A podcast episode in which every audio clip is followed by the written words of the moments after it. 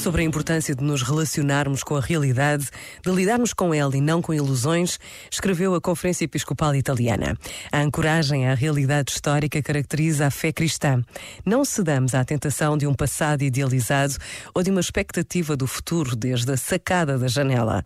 Antes, é urgente a obediência ao presente, sem se deixar vencer pelo medo que paralisa, pelos lamentos ou pelas ilusões.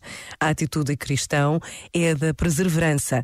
Se é o que não vemos que esperamos, então é com paciência que o temos de aguardar. Esta perseverança é o comportamento cotidiano do cristão que sustém o peso da história pessoal e comunitária. Este momento está disponível em podcast no site e na app da RF.